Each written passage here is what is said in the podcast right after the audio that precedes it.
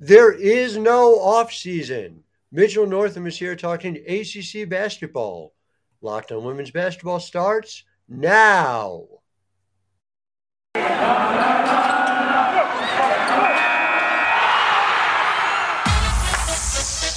You are Locked On Women's Basketball. Your daily podcast on women's basketball. Part of the Locked On Podcast Network. Your team every day.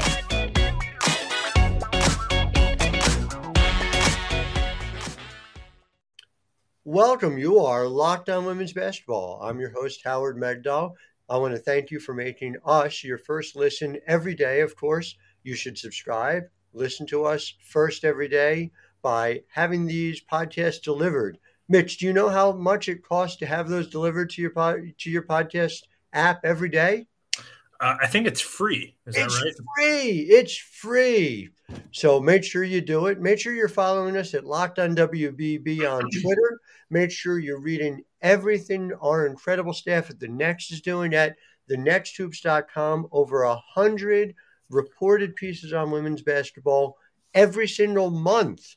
Every single month. It's nine dollars a month, seventy-two dollars a year. It all goes towards supporting writers, editors, photographers. Make sure you are part of the solution to women's basketball coverage. We're going to be talking ACC today. ACC, we say, oh, I mean, the season, it doesn't start till November. It ended in mm-hmm. April. Why are we talking about the ACC? Well, well, there's a lot of reasons to talk about the ACC. Wake Forest has a coaching change. Jen Hoover was fired. We're going to talk about them. Talking about the new ACC head coaches who might fare the best. I have some theories. I'll bet Mitch does too. And transfers. Everyone's on the move all the time. And there's going to be some new look ACC teams. But Mitch, I want to start, if we can, with Wake Forest. And I know we were both surprised to see Jen Hoover fired, to see that change happen. Take me through, first of all, what you saw happen, and second of all, what you think it means. Yeah, um, right. So Wake Forest fired Jen Hoover as its women's basketball coach on May 11th. And yeah, the immediate reaction, I think, from you, from me, from everyone I talked to, was one of uh, befuddlement, bewilderment. It was weird. It was strange. Um, you know, Jen Hoover is not only a Wake Forest alum, but she's one of the best Demon Deacon players ever. They made the NCAA tournament with her in 1988. She had been the head coach there for 10 years, um, took the Deacs back to the NCAA tournament finally last season in 2021. Um, she also took Wake to, you know, I think three WNITs and she was the program's winningest coach. She's produced a handful of WNBA players.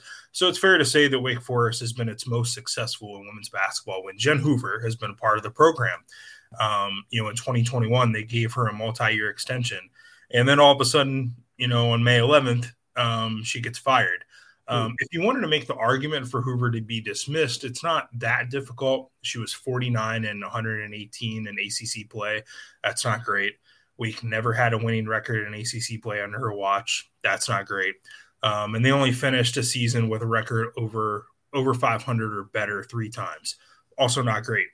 Um, this past season, Wake was 16 and 17, but they won a ACC tournament game and they won a WNIT game. Really, the strange thing about this was the timing, right? Um, you know, I mentioned again, this happened on May 11th, long after the coaching carousel stopped spinning. It also happened, according to multiple reports, at the ACC meetings in Florida. Um, the AD, John Currie said he made the decision after meeting with Hoover there one morning. Um, mm-hmm. The other kind of weird thing about this was Currie was incredibly complimentary of Hoover, um, not only in the press release announcing the firing, but also during his availability with the media. Um, and then Wake Forest gave Hoover a platform to talk about being fired in their press release, which is something I'm not sure I've ever seen, um, at least from a Power Five program, from an ACC program. Um, and she said, I, I, wrote it down here. Um, I'm disappointed and deeply saddened to receive the news that I was terminated today without cause. Um, you know, th- just that in a press release from the coach you just fired is just really interesting um, framing. And, you know, I wonder if that was done to sort of, um, hopefully, I guess, keep relationships open with Jen Hoover. Um, mm-hmm. you know, so in short, you know, the decision to dismiss her was not strange, but everything around it, the timing and the circumstances, very much is. The legendary nature of her work at Wake Forest and her play at Wake Forest, like you said, suggests a need to keep somebody within the program. So I guess there's a positive about that. I do think it's interesting context you provide. And by the way, I would be remiss not to point out this is what Mitch does. He has a book out that you absolutely to get called High School Basketball on Maryland's Eastern Shore, a Shore Hoops History. Make sure you pick it up. Uh, I was uh, privileged to read it ahead of time, uh, which was a real thrill for me. Uh, Mitch and I have worked together for a long time. Um, so do not miss that. Available wherever books are sold. But again, you know, that context really comes back to a program looking to move beyond just a question of perception. I feel like there's a larger women's basketball reality that is maybe being embraced here, hopefully is being embraced here, mm-hmm. which is to say that just having a name, checking off a box is not enough. There needs to be success. Do you have any indication that Wake Forest, who, you know, I know on things like uh, what they spend on assistant coaches historically. They've been below what you typically expect mm-hmm. from a Power Five. That maybe Wake Forest is looking to make a movement forward. And how much does their new hire contribute to that in your mind? Yeah, I think for um, and and the new coach, of course, is Megan um, Gebbia from American University. I think for her to be um, successful, or for her to have a chance at being successful, they sort of have to make amends in some of those areas. Um, I mean, like you said, Wake Forest is is not an easy place to win at. Um, it's not an easy place to recruit to, despite it being an ACC school. You know, admission standards are high. The facilities are okay, but they're not great. They're nothing you would you know, really write home about. Um, and yeah, from what I've told and from what I've heard as well, they have historically not paid their assistant coaches very well compared to other programs in the conference. Um, you know, before Jen Hoover was hired, this was a job that Mike Peterson had, and he voluntarily left Wake Forest to go to North Texas. Um, North Texas coaches don't really leave the ACC to go to a mid-major in Denton, Texas. Um, so, yeah, so things have to change, I, I think, for for Gebbia to be successful. Um, I think we were all kind of curious as to who Wake might go after because of this timing. You know, the coaching carousel had kind of stopped moving, and any coach mo- looking to move up had probably already done so. Um, I thought that Wake might try to go after a non-current head coach, but someone mm-hmm. with experience, like a Gail Goestenkors um, or something like that. But that was not the case. Melanie um, Malcolm would have been a really good hire for them too in that time, as far as I'm concerned. Sure, yeah, um, and there's a lot of you know different candidates like that. I think you know some coaches eager eager to get back into the head coach's chair. Mm-hmm. Um, but you know, Gebbia comes from American University, where she was very successful. She had five seasons, 20 wins or more. She took American to three NCAA tournaments. Um, she also s- seems to be really well respected in coaching circles. Um, mm-hmm. I think Mike Thibault was quoted in her um, in the press release that Wake Forest had about her. I think he said, you know, they had a jackpot of a hire with her. Um, the question is, is will her success from the Patriot League transition to the ACC, and mm-hmm. can she increase what the ceiling of Wake Forest, what their potential has been for the past three decades? Um, it is worth noting our Patriot League correspondent Todd Gerklowski also raved about Julia. Yes. So you know, clearly the people who have seen her work believe that she's capable of doing it. Yeah. Um, so yeah, I, I, think that's the big question is, you know, can this hire um, and can Wake Forest put her in a position to increase their ceiling? You know, the past three decades, their ceiling was kind of what Jen Hoover was achieving, you know, a really mm-hmm. good, a solid winning season every couple years, a couple ACC tournament wins every every so often, you know, made the NCAA tournament finally, you know, after nine seasons. Um, but yeah, I mean, that was kind of their ceiling. So, you know, does John Currie believe that this hire will change that? Um, is he going to help her change that with resources, with improvements, with more salary for assistants? I think that's that's the big question here. What is that ceiling? What do you think it should be? What do you think it is?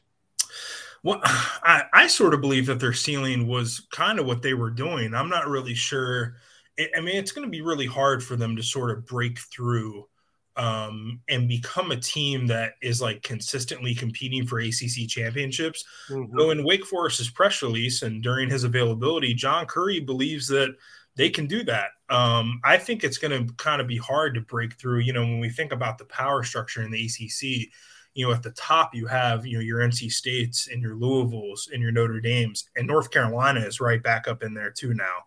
And you know, Duke hired Kara Lawson, and her goal is to be right back up there. Um, you know, I think Wake has a much longer road to get to that to that top level. Um, so we'll see. Um, I, I, think I think it's going to take a lot of work for and, and a lot of time um, for Wake to get to that to that level. Um, is it impossible? No. Um, could Wake get to you know a level where they're making NCAA tournaments more often than you know once every thirty years? Sure, um, but it's it's going to be difficult. I think you talked about the work that has to be done. And what's interesting to me is that Sakara does not provide any sort of need to work all that hard. Sakara is a wellness company. It's anchored in food as in medicine, on a mission to nourish your body through the power of plants. Sakara brings you these ready to eat chef crafted breakfasts, lunches, and dinners they help to boost your energy, support your digestion, curb your sugar cravings, and they get your skin glowing. I, I, mean, glowing skin. That's something I've never experienced before. Plus, it's all delivered right to your door, ready to eat. Uh, right now, Sakara is offering our listeners 20% off their first order when they go to sakara.com slash locked on 20 or enter code locked on 20, L O C K E D O N 20 at checkout. That's Sakara, S A K A R A dot com mm-hmm. slash locked on 20 to get 20% off your first order. I definitely, I, I, I need to see what glowing skin is like. That sounds very interesting to me, very intriguing. So uh, we talk about Coach Gebbia, and obviously she's going to be one of the newcomers, but there are a bunch of uh, turnover throughout the ACC. I have somebody who I think has the best chance to be the best coach next year in the ACC among the newcomers. Who is your number one? Yeah. Um, so yeah, the ACC is going to look different next season. Last year, we only had one new head coach in the conference, Vonn Read taking over in the interim for Quentin Hillsman after he was mm-hmm. ousted. Uh, this year, yeah, Gebbia is one of four new coaches, along with Brooke Wyckoff, succeeding Sue at Florida State, Felicia Legette-Jack at Syracuse, and Amaka Ogua Hamilton at Virginia. That's a mouthful. Uh, they just call her Coach Mox, I think, for short. Yeah. All respect to her. Um, I think personally, I'm really interested in what Felicia Legette-Jack um, is building at Syracuse. Um, she brought over four transfers from Buffalo with her, including MAC Player of the Year Dyaisha Fair and MAC Freshman of the Year Georgia Woolley. Um, this is something we've seen in football recently with the way the transfer portal is now and how players are el- eligible to play right away, sort of importing not only your coaching staff from your previous school to your new one, but players as well. And I think this is the first time I've really seen that to this degree in women's basketball. So I'm interested in that, how that works out. Um, you know, Legette-Jack is she was a legend at Syracuse. Um, I think people have long identified, you know, as soon as Quentin Hillsman had one foot out the door. You know, this was this made the most sense as the hire to make. Um, you know, she is Syracuse basketball. Hmm. Um, she knows that area well. Some of the hires that she's made were, were interesting. You know, she hired, I think, a longtime high school coach from the area, in addition to bringing over her staff from Buffalo. She also added Asia Strong from Wichita State, Olivia Owens from Kentucky, Kyra Wood from Temple um, and a couple high school recruits, including Lexi McNabb, who uh, is the daughter of Donovan McNabb. Mm-hmm. Um, Syracuse folks will know him well, as will Philadelphia Eagles fans.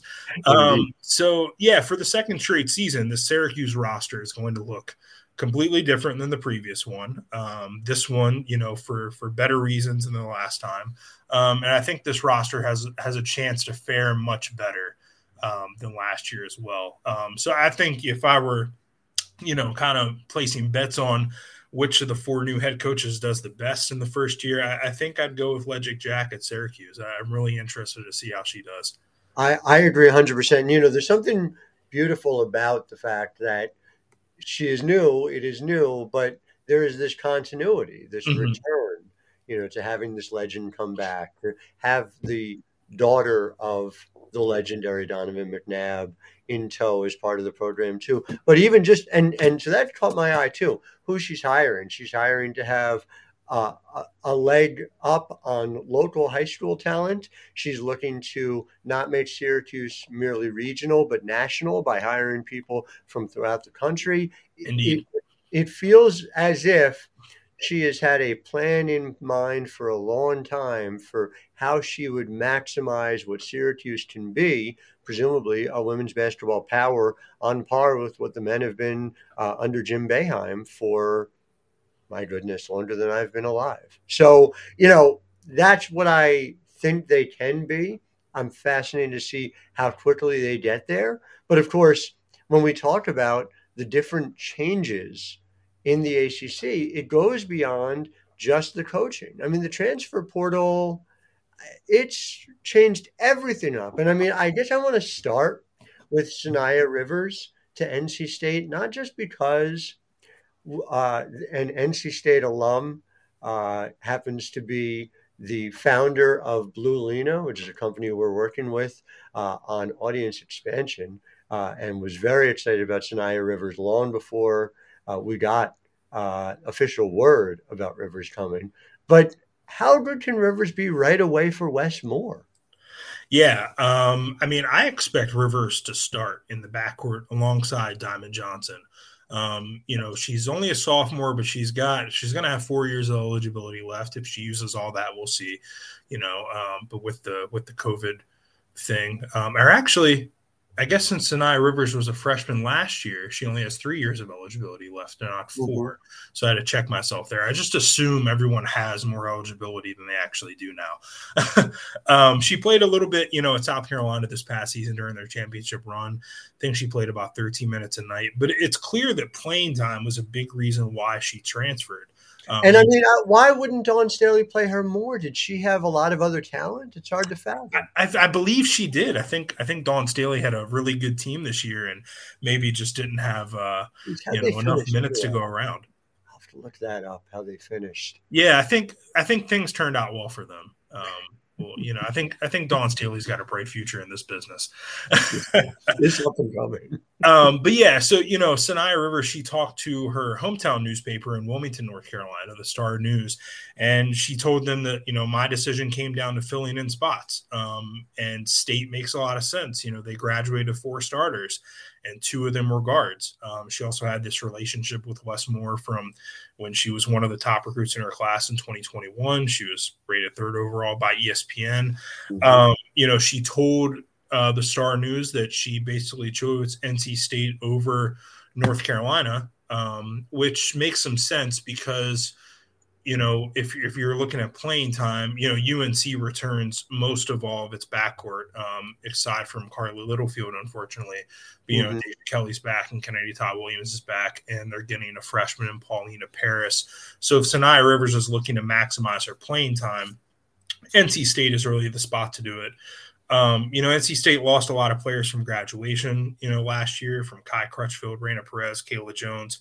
Elissa Cunane. Um, but I think the additions of Rivers and Mimi Collins from Maryland and River Baldwin from Florida State, combined with these increased roles for Diamond Johnson, Jakia Brown Turner, Jada Boyd, Camille Hobby, I think they'll be in position to defend their ACC crown. And I'm really looking forward to, you know, what um, you know a junior Diamond Johnson looks like with more responsibility and and playing time in NC State's offense. You know, we saw what she did at Rutgers when she was a freshman.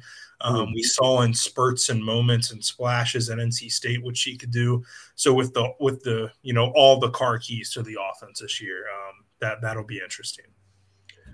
I will, to my dying day, wonder what would have happened in the Elite Eight if Diamond Johnson had played more than what is what eighteen minutes that yeah, and, and, and didn't play much in overtime. Yeah.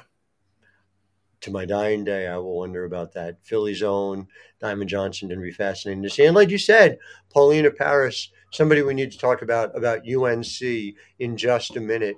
Anyone who goes out and wins a Bergen County, New Jersey championship, like Paulina Paris did with uh, Saddle River Day School, is somebody who's going to be dangerous in the ACC uh, could even uh, challenge and do well in a conference as great as the Big East if she had so chosen. But you know, in the in a smaller pond, still has a real opportunity, and I, I, I wish her a lot of luck. But before we get to that, BetOnline.net is your number one source for all your betting stats and sports info. Now, when I say all, I don't just mean MLB or the NHL. I mean they had women's college basketball. They have the WNBA. They allow you to bet on men's and women's sports in equal measure, which is something that, from a fairness, from an equity standpoint, made sense. Not to mention, it means you're not, as a betting company, leaving money on the table. Bet Online is your continued source for all your sports wagering information, live betting, even esports. So head to the website today, betonline.net, or use your mobile device to learn more about the trends in action. Bet Online where the game starts. So if you had been betting on whether I would make a New Jersey reference, I assume you would have bet uh, in favor of it happening, despite the fact that the odds would have been overwhelmingly stacked in my favor. Yes, despite um, there not being an ACC school in New Jersey, I would have, um, yeah, bet that heavily. It's fascinating. I cannot wait to see how much Rutgers changes their footprint. We could have a whole conversation alone about the there was a Mabry at Coach Washington's uh, press conference. The Mabrys were not a part of the previous administration at Rutgers. But anyway, that's another story for another time from a team that, quite frankly, ought to be in the Big East to this day as well. Uh, Agreed. The other transfers I want to make sure we get to, you know, we talked a little bit UNC my big thing is Miami has one Cavinder, right? They have one Cavinder or more, more than one Cavinder. How many Cavinders th- does Miami have? I think that uh, Miami got both Cavinder. Oh, Cavinders, the Cavinder yeah. twin. Yes, indeed. And so, what does that mean to be able to have both of them being able to play at the ACC? I mean, we joke mid-major, you know, obviously the ACC, uh, kidding aside, is as good a conference as there is are the Cavinders ready to perform at that level from what you've seen? Uh, I think so. Um, you know, I mean, I haven't um, watched a ton of Fresno State basketball mm-hmm. um, over the years, admittedly. Um, but you know, Hailing Cavinder was you know all Mountain West selection. Um, I think the Mountain West Player of the Year. Um, you know, so I think she's certainly ready to to make the leap. And uh, yeah, I think Hannah Cavinder is more than capable of playing up there as well.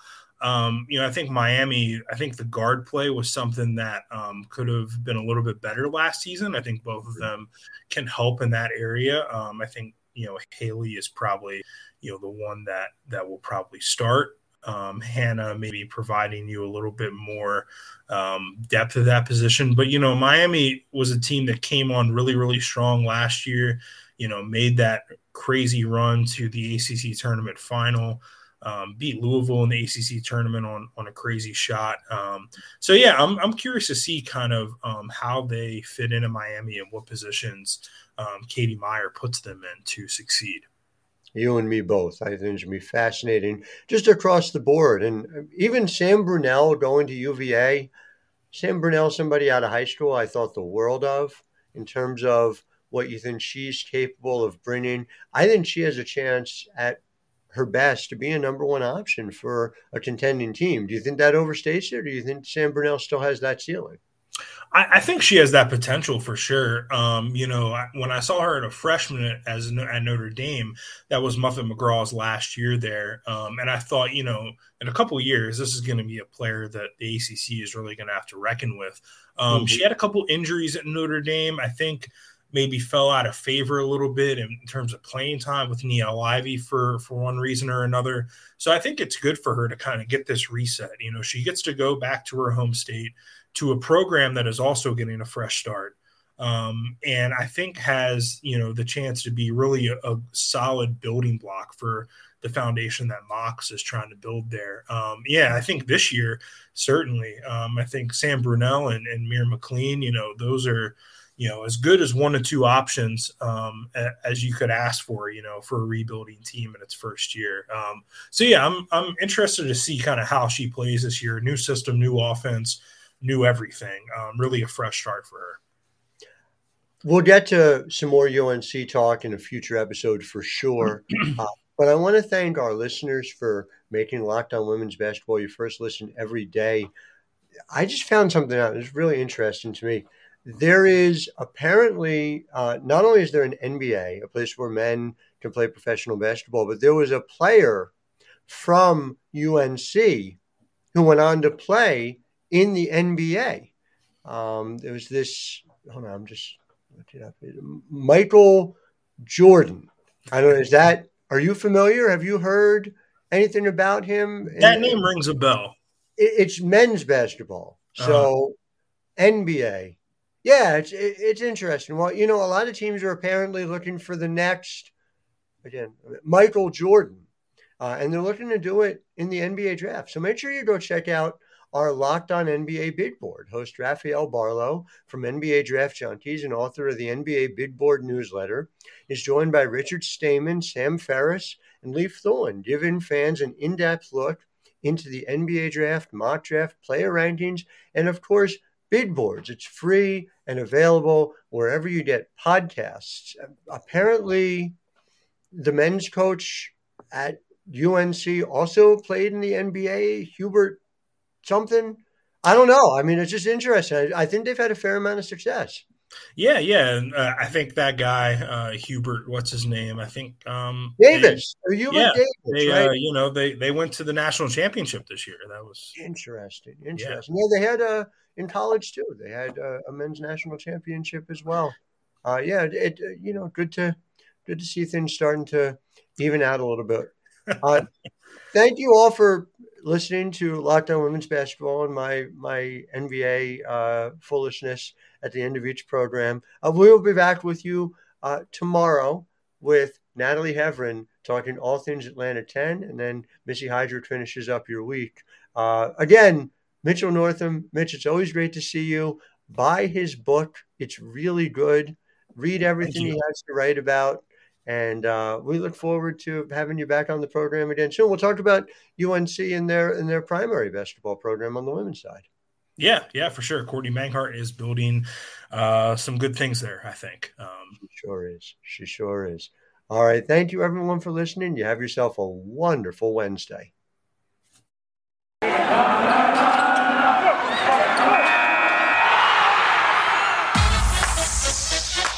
Are Locked On Women's Basketball. Your daily podcast on women's basketball. Part of the Locked On Podcast Network. Your team every day.